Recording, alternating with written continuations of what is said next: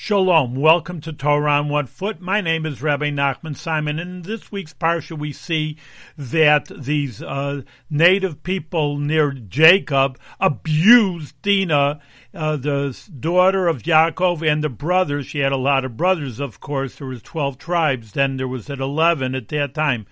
But what happened was that Shimon and Levi, two of the brothers, tricked the inhabitants, they said, well, if you want to be part of us, you have to go through a circumcision, and on the third day it really hurts, so that they beat up and killed the inhabitants for raping their their sister.